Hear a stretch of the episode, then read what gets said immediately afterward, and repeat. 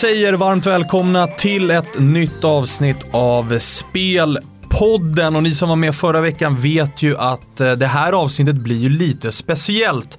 Daniel Olenklint valde ju att eh, packa sina väskor och bege sig mot nya uppdrag så nu sitter jag ensam i den här skutan. Men till varje program så kommer jag ju att bjuda in en gäst. Och först ut är ingen mindre än Björn Jonsson som ju vi känner igen ifrån eh, bland annat Fan-TV, Fantasy, från 08 Fotboll och från Eurotalk. Välkommen! Stort tack, jättekul att vara med. Mm, missade jag något av alla program du gör här? Ehm, nej, det är väl eh, de, eh, de viktigaste höll jag på att säga. Ehm, men vi har ju en del eh, produktioner igång och jag hoppar in i Eurotalk ibland och sådär. Men det är ju inte, vad ska man säga, mitt program. Nej, Mest av allt då så är det ju nu för tiden det program som har slagit störst fan-tv fantasy. Otroligt eh, populärt program. Vi ska börja lite i den änden för det kommer bli ett ganska Premier League-tungt avsnitt det här då det är Premier League som du följer allra mest. Vi har ju haft en eh, Januari som ju allt som oftast innebär rykten och övergångar. Så att, eh, jag tycker vi börjar med den änden och eh, jag frågar dig vilken övergång, eller om det är någon övergång som du tycker har varit mest eh, liksom, uppseendeväckande som du har eh, tro på att det här kommer bli, det här är riktigt bra. Jag tror att eh, Laporte, eh, mittbacken till City, kommer bli, eh, kommer bli riktigt bra och det är ju en, en mittback som Pep har velat ha typ sedan dag ett i City. Han har försökt rätt många gånger men inte lyckats. Eh, sen blir det ju intressant att se hur han väljer att spela i sin backlinje. Han har ju testat en trebackslinje tidigare. Det kan ju bli så att han, han gör det nu med Otamendi och, och Stones. Eller om han faktiskt eh, petar eh, Stones till exempel. För jag tror inte han ruckar på Otamendi. Men det tror jag är en jättebra mittback, en vänsterfotad mittback som är eh, väldigt duktig på i uppspelsfasen. Sen är det såklart, det ska bli väldigt eh, intressant att se Sanchez i United.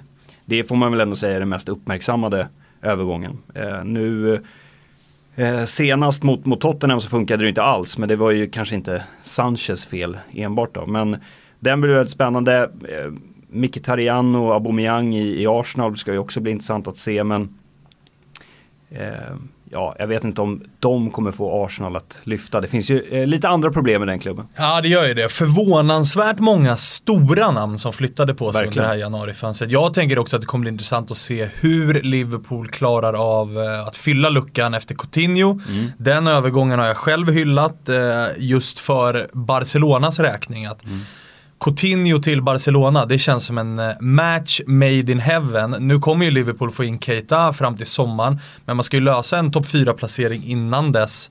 Och fylla den luckan är inte enkelt. Ja, nej verkligen. Det, det är det inte. Jag håller med. Jag tror att eh, eh Coutinho kommer passa jättebra i, i Barcelona, men Um, ja, jag, jag, tror ändå att Liverpool kommer klara av det med tanke på att det, alltså deras offensiva pjäser och uh, med Klopp och hur han prioriterar offensiven och pressspelet så tror jag ändå att de kommer klara sig bra. Och, eh, alltså, det är klart att förväntningarna hos många Liverpool-supportrar kanske är högre men jag tycker ju någonstans att klara dem en Champions League-plats så är det, är det bra jobbat den här säsongen. Mm. Då så, då går vi mot eh, helgen då och speltips till den. Vi kommer ju från en eh, Premier League som hade en full omgång i veckan. Jag tycker alltid att matcherna i veckan är svårare än matcherna på helgen. Kanske framförallt i Premier League, för det känns som att lagen inte riktigt går eh, på full gas under de här veckomgångarna. Trots att de ju betyder precis lika mycket som helgomgångarna. Håller du med? Ja, men det, det är lite lurigt och speciellt med, med, Premier League eh, så har det varit ett väldigt intensivt schema här under jul och januari och det har varit, det var FA-cup förra helgen och så studsar man tillbaka med med ligamatcher mitt i veckan. Det, det, det är lite lurigt. Det kan ju också ha berott på att de spelade ju på deadline day. Många spelare ja, som eh, inte riktigt visste, till exempel en spelare vi kommer återkomma till, Riyad Mahrez, mm. som eh, struntade i träning, hoppade över matchen, hoppades på en övergång, men det blev ingenting. Eh, det drabbade ju såklart Leicester väldigt hårt då han är en nyckelspelare där och de förlorade mot Everton. Mm. Nu är liksom fönstret är stängt, alla spelare vet vart de ska, nu gäller det att foka på Eh, resten av säsongen och det kommer ett VM i somras. Så det går liksom inte att sura ihop om man nu inte fick igenom sin övergång. Nej, precis. Det kom ju rapporter där om att Mares var eh, eh riktigt förbannad över att han inte fick eh, flytta på sig och det snackade ju om, om City där. Men det där tror jag, alltså den brintiden är, är ganska kort. Jag tror att sen när han bara accepterar att han är kvar i Leicester så kommer han såklart spela för, för sin egen karriär och, och för laget och eh, försöka vara så bra som möjligt. Så det är klart, han kommer vara sur här eh, några dagar eller någon dag men sen kommer han ju prestera igen. Mm. Eh, vi går till omgången då. Vi hoppar över den första matchen. i Burnley mot eh, City. Varken du eller jag sitter på speltips i den matchen. Så hoppar vi in på stryktipsmatcherna istället. Där du har ett väldigt intressant spel i eh, matchen eh, United-Huddersfield. Ja, exakt. Eh, United imponerade ju inte mot eh, Tottenham. Jag tycker inte det var en match överhuvudtaget som var särskilt välspelad. Och det var de var inte med på tårna från start. Det var ju mål direkt vid, vid avspark och sen eh, gör ju eh, Jones ett självmål som, som faktiskt var ganska snyggt. Han skarvar in den i eget mål men det är ju sådana här misstag som ja, det kan i princip hända den bästa. Så att, eh, jag vet inte hur stora växlar man ska dra av det. Jag tror däremot att det kommer en reaktion mot Huddersfield. Och jag såg ju Huddersfield mot Liverpool och trots att man låg under med 2-0 så gick man inte för att störa Liverpool överhuvudtaget. Man backade hem, man var 10-11 man bakom boll hela tiden. Och eh, jag tror som sagt att det kommer en reaktion från Manchester United. Eh, och speciellt där Sanchez kommer vilja visa upp sig inför, inför nya hemmapubliken. Och jag är helt övertygad om att man, man vinner den här matchen Huddersfield ska man bara slå, de imponerar inte alls. Men jag tror å andra sidan inte att det behöver bli någon stor kross. För att vi vet ju alla hur Mourinho spelar. Det, det är inte alltid så fartfyllt. Det blir en 1-0, 2-0 seger. Och eh, här kan man alltså få eh, Manchester United att vinna eh, i kombination med under 3,5 mål till nästan dubbla pengen. Och det tycker jag är väldigt, väldigt spelvärt. Ja, när du skickade in det spelet till mig så, så uh, vet du att jag svarade direkt att uh, okej, okay, wow, det mm. här uh, har vi någonting. För det vill jag nästan själv kalla för helgens bästa spel. United går inte ut och inte laget som till exempel City eller som Tottenham, att man bara fortsätter trycka på utan Gör man 1-0, gör man 2-0, ja, då är man rätt nöjda där och så siktar man in sig på nästa match istället. Och, så att, nej, under 3,5 och United-seger i kombo mm. till dubbla pengen. Det uh, ryggar ju på alla dagar i veckan. Ja, härligt. Nej, men sen är det ju, när det gäller skadeläge så är det inga Eh, nu i, i skrivande stund är det inga, inga tunga avbräck. Fellaini åkte ju på en skada men han är ju inte startspelare riktigt och, och, och Blind är också skadad. Men i övrigt så är det ju eh, lugnt i United. Får vi se, man får hålla koll på lite rapporter här som kommer eh, under fredagen. Men eh, eh, ja, den här matchen ska ju United bara vinna men jag tror inte att det blir någon eh, ordentlig målfest. Nej, Eh, under 3,5 och United seger plockat där. En annan match som jag har speltips i, i 16.00 matcherna i Premier League är Leicester-Swansea där jag kommer spela hemmalaget och då är det nog vissa som eh, ryggar lite grann. Man förlorade ju i veckan mot Everton och det är fortfarande osäkert kring Mares som eh, var lack och gjorde en Kerim Rapti, hoppa över träning mm. och, och grejer. Så att, det är lite osäkert om han kommer spela här men jag tycker ändå att Leicester ska vara ett så pass mycket bättre lag än Swansea att på hemmaplan så ska man vinna det här.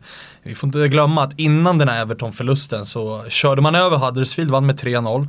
Man spelade 0-0 borta mot Chelsea där man faktiskt var det bättre laget stora stunder tills man fick en utvisning.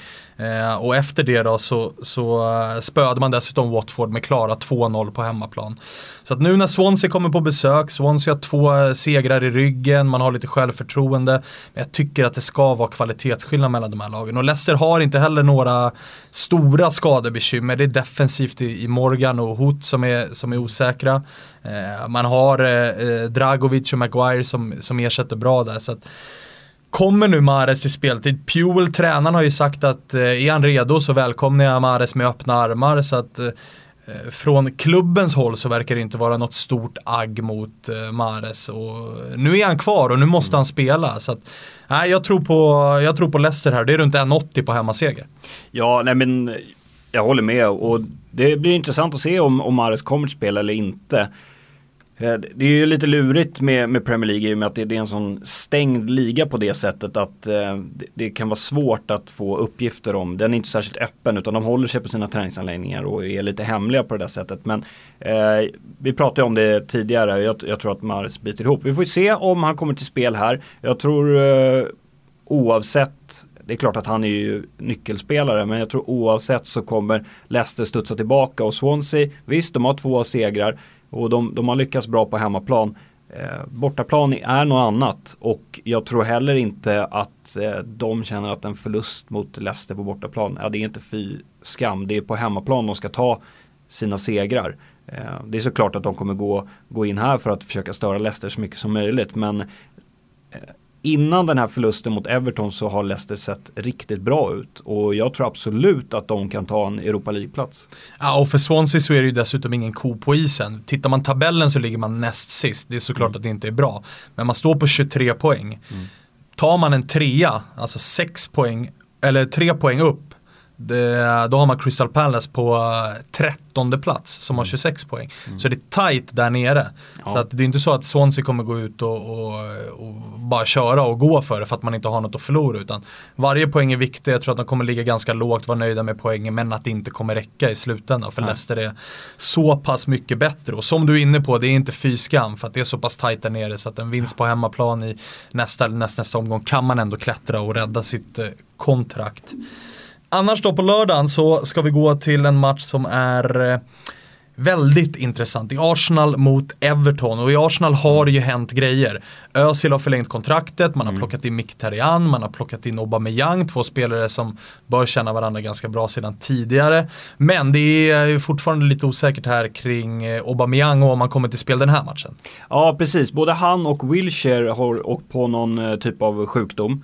Eh, jag vet inte om eh, AC'n är, för kall i omklädningsrummet eller vad det är. Men eh, det är tveksamt om de kommer till spel. Det, det, får man ju hålla koll på och se, se vad som händer. Det kanske jobbar med på flyget. Ja, precis. Flyg AC'n ja, som precis. Det är en klassiker honom. annars. Mm. Så att vi får se.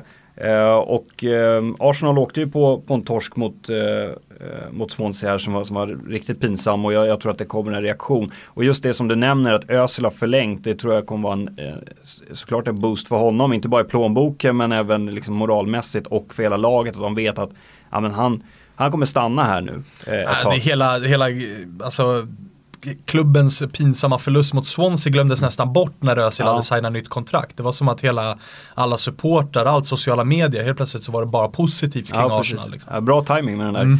förlängningen. Och med, med nyförvärven som har kommit in, jag tror säkert att eh, eh, Mkhitaryan kom, kommer starta. Eh, får se vilken position han tar. Wenger har varit inne på att han kan spela på i princip alla mittfältspositioner. Han kan spela på kant och han kan vara box till box. Eh, det enda han inte är det är väl en defensiv mittfältare. Då. Men eh, sen har vi Everton då som vi, som vi nämnde som, eh, som vann mot, eh, mot Leicester. Och eh, här kommer de ju såklart gå in och försvara sig och gå på kontringar och det passar Everton väldigt bra och vi vet alla med Arsenal att det är ett lag man inte vet vad man har. Och eh, framförallt försvarsmässigt så, så är det darrigt. Och eh, därför tycker jag att ett spel på båda lagen gör mål till eh, ungefär dubbla pengen är väldigt bra. För att eh, här kan jag verkligen se Everton gå på kontring och, och få, få med sig ett mål. Eh, såklart är ju Arsenals stora favoriter. Men jag vågar aldrig spela på en Arsenal-seger oavsett motstånd här. Så jag tror att båda lagen gör mål ett bra spel. Ja, det håller jag med dig om. Och ni som har följt eh, podden ett tag vet ju att jag brukar gilla att spela på Gol del X. Och då ja, kan man precis. hitta runt fem gånger pengarna på att Theo Walcott eh, gör en balja. Gjorde vi ju två senast va? Ja, exakt. Eh, vil vilken debut. Och han kommer ju såklart var väldigt eh, taggad. Det kommer vara väldigt speciellt för honom. Eh, han var ju länge i, i Arsenal. Så att, eh, men ja, det kan man nog räkna hem kanske att, att han kommer göra bra ifrån sig och kanske till och med göra ett mål. Båda lagen gör mål får man till runt eh, dubbla pengen i alla fall, eller hur? Ja, exakt. Mm. Helgens eh, mest eh, uppmärksammade match från, eh, eller mest eh, hetaste match från Premier League hittar vi ju annars på söndagen. Då är det eh, Liverpool mot Tottenham i ett möte där man, ah, vi behöver inte ens säga det, men vi tror givetvis på mål här. Det är inte direkt att sticka ut hakan när de här två lagen möts, eller? Nej, det vore ju konstigt att säga något annat. Att man till exempel skulle tro på att det blir målsnål match. Det här är ju två lag som kommer gå före. Vi vet alla hur, hur Liverpool spelar. Eh, de kommer ju trycka på enormt. Men vi vet också att deras försvarsspel det svajar i princip varenda match. Mm. Och Tottenham som ju trivs när de får eh, ytor, de är vassa mm. på kontring, det har vi sett. Eh, med Eriksen som gillar eh, att hitta ytorna, med Son som är överallt och som är hur snabb som helst. Ali däremot inte riktigt lika vass den här säsongen som han var i fjol kanske. Men så en eh, Harry Kane som vi vet vad han brukar göra efter att han har gått mållös en omgång. Då brukar det smälla till. Och Liverpool på hemmaplan som du är inne på, de har egentligen bara ett sätt att spela. Eh, nu är ju däremot eh, lite positiva nyheter för defensiven är väl att van Dijk troligtvis kommer till spel här. Mm. Han satt ju på bänken förra omgången, man klarade sig ganska bra utan honom. Sattes aldrig på prov egentligen. Här lär han spela. Men van Dijk ska vi väl vara ärliga och säga, det är inte världsklass mittback ännu i alla fall, även om prislappen är hög. Nej, och sen tror inte jag att det spelar någon roll vilka mittbackar eh, eller försvarare i övrigt som Liverpool tar in. För att de har en tränare som inte prioriterar defensiven eh, på det sättet.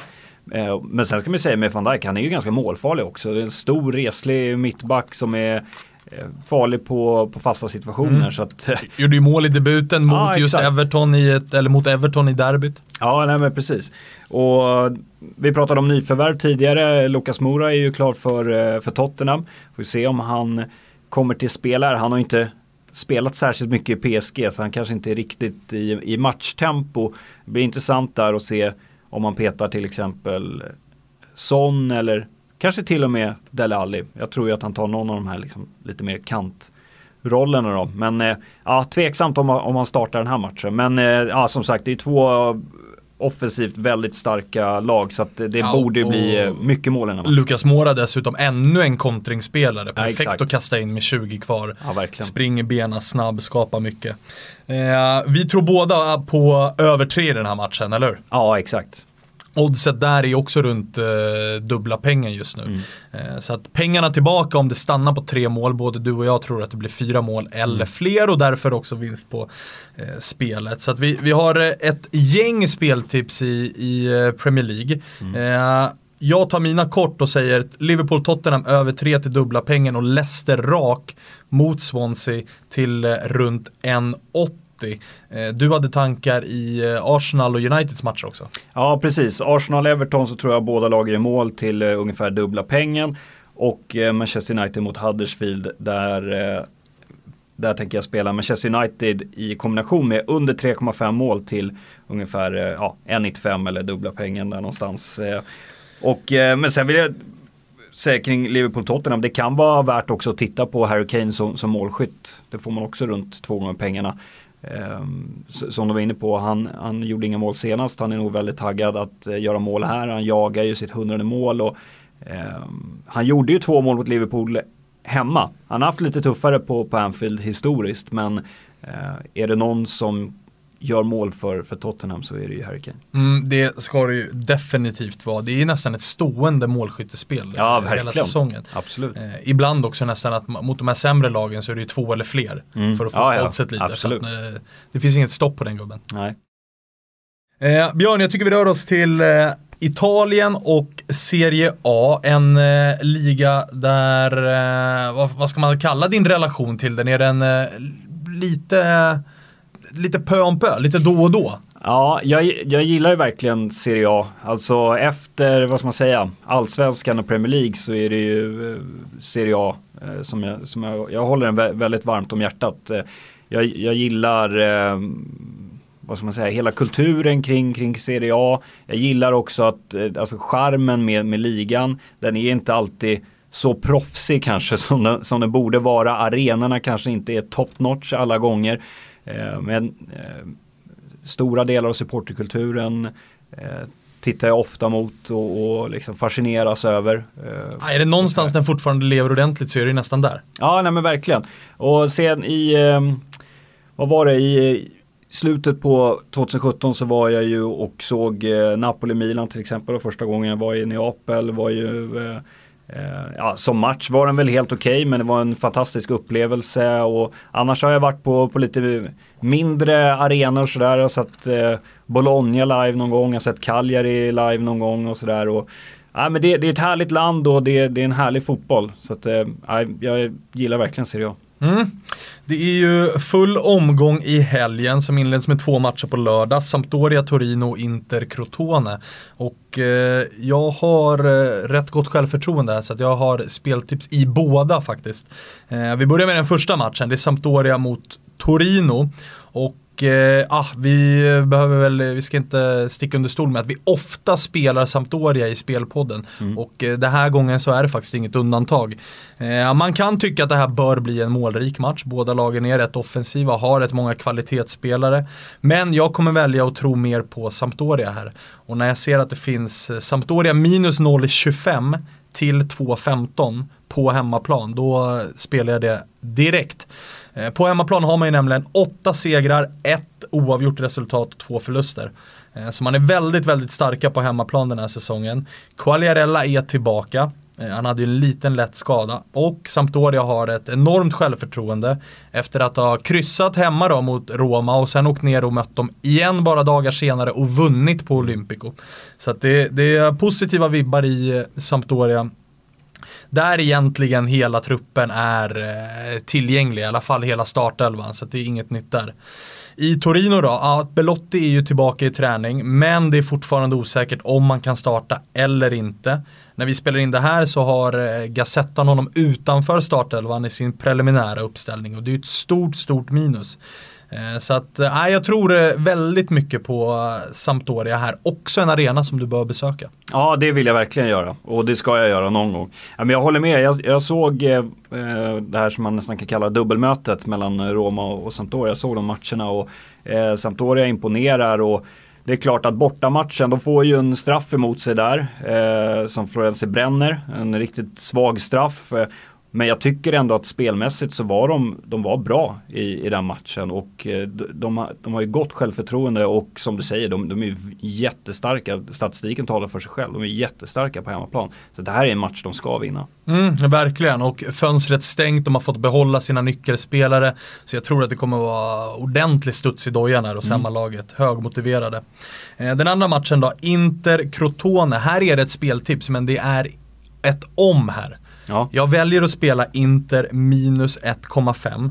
Eh, man får det till typ dubbla pengar. Inter har ju inte vunnit på, är det sju matcher nu tror jag, mm. Eh, så man är vinstlösa. Eh, och det har ju varit lite jidder runt Icardi här runt de sista veckorna på fönstret där han har gått ut och twittrat och man inte riktigt har kunnat tyda vad det är för någonting. Det Säger vissa påstår att han vill bort från Inter, eller velat bort från Inter och vissa påstår att det är strul med hans eh, tjej och agent eh, Vanda och mm. att det är något ja, lite interna stridigheter inom laget kan vi väl säga. Är det så att Icardi inte spelar där, ah, då väljer jag att backa från det här bettet. Är det så att Icardi spelar, då tycker jag att man ska vinna. För det måste bli dags för en effekt nu. Eh, man har fyra raka kryss, man har inte råd att hålla på så här. Man är fortfarande fyra i tabellen och har nos, eller fortfarande med i racet om Champions League-platserna. Inter, nu har man ett, eh, en full trupp eh, förutom då Icardi som är ett frågetecken av disciplinära skäl kan vi väl kalla det. Mm. Så att kommer han till spel då tror jag att Inter vinner med två mål eller fler. Gör han det inte då, då backar jag från det.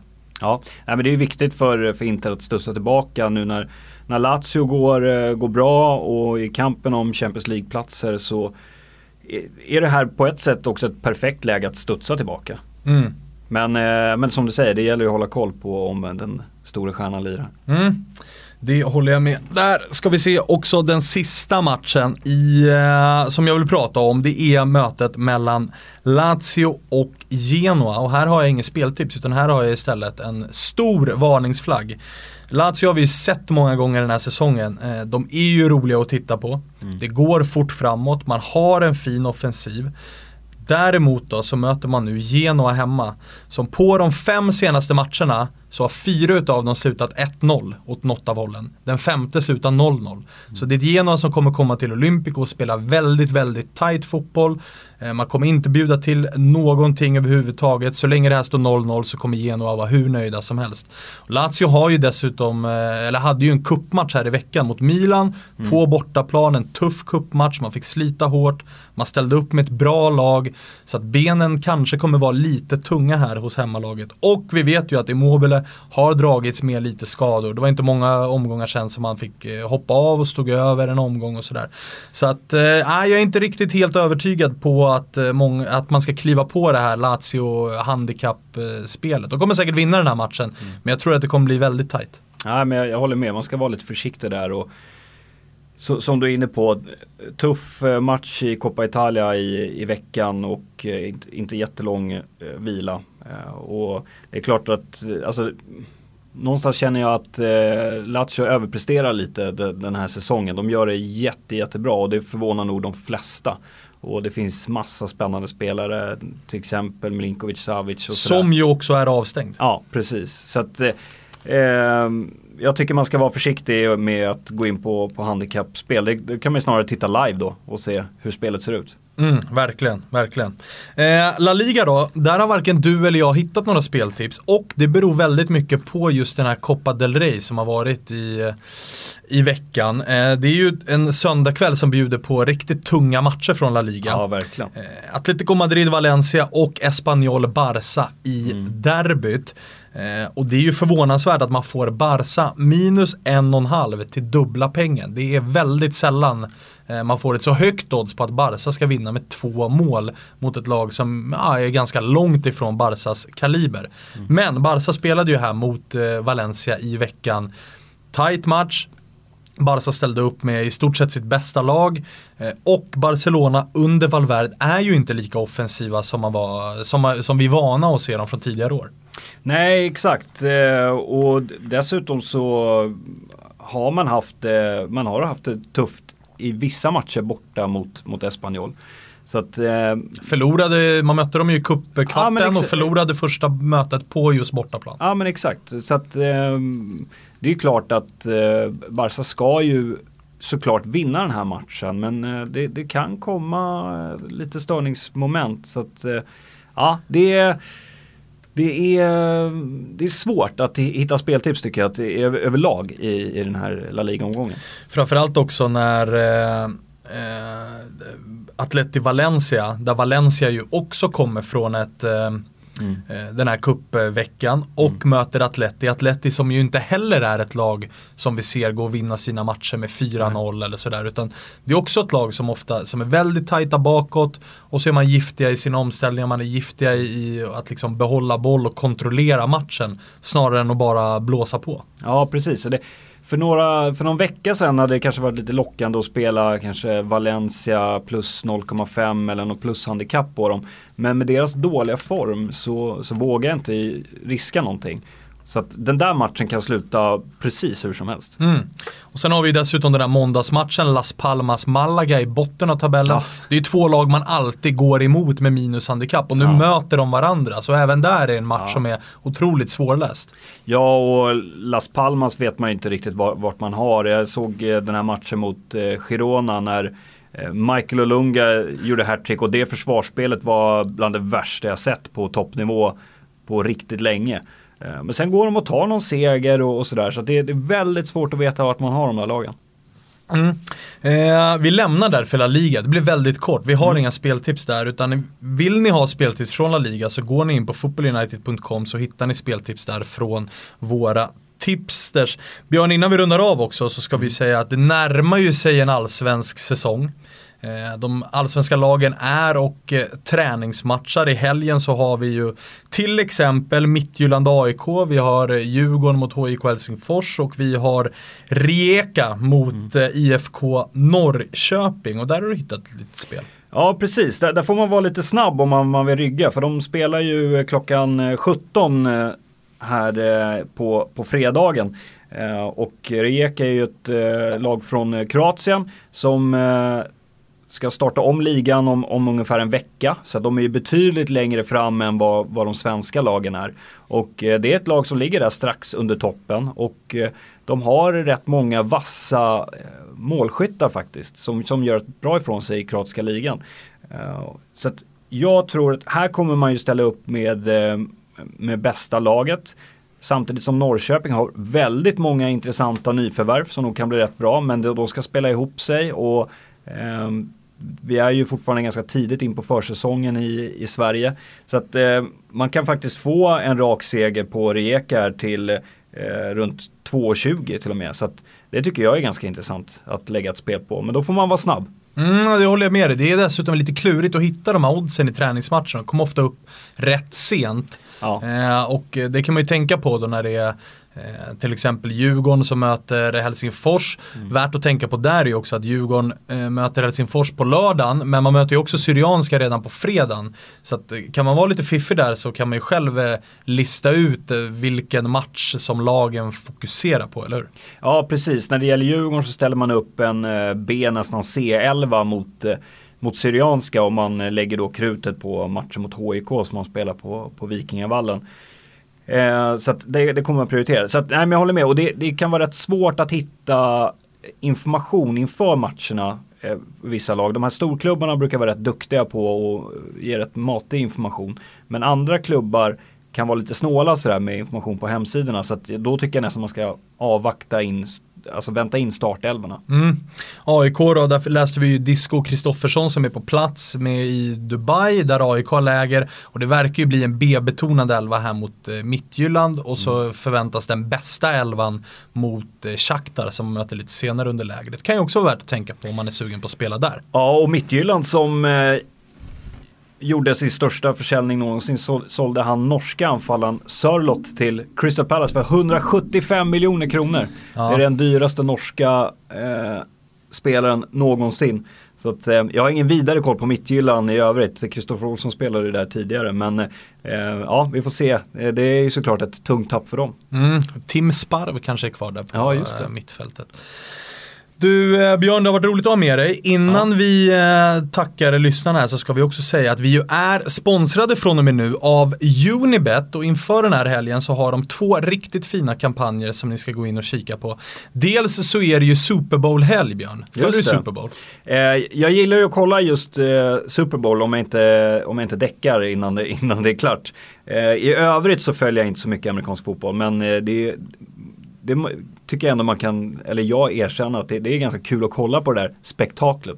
Ja, jag håller med dig och jag följer ju lite NFL. Framförallt följer jag Odell Beckham Jr. Det har blivit lite av en personlig ah, okay. favorit. Jag gillar ja. de här Men det är ju Goliat, eh, David vs Goliat här i Super Bowl. Ja, de säger det. Jag har sämre koll på laget. Men vill man gå in och spela här så har Unibet en fet tävling eh, som går ut på att spela 100 spänn på den här matchen och du är med i utlottningen av en resa till New York och kolla på NHL eh, matchen mellan New York Rangers och Pittsburgh Penguins i Madison Square Garden. De står för eh, flyg, hotell, matchbiljetter och allt det där. Du behöver bara lira 100 spänn, du går in och hittar det på unibet.com och så klickar du på erbjudanden.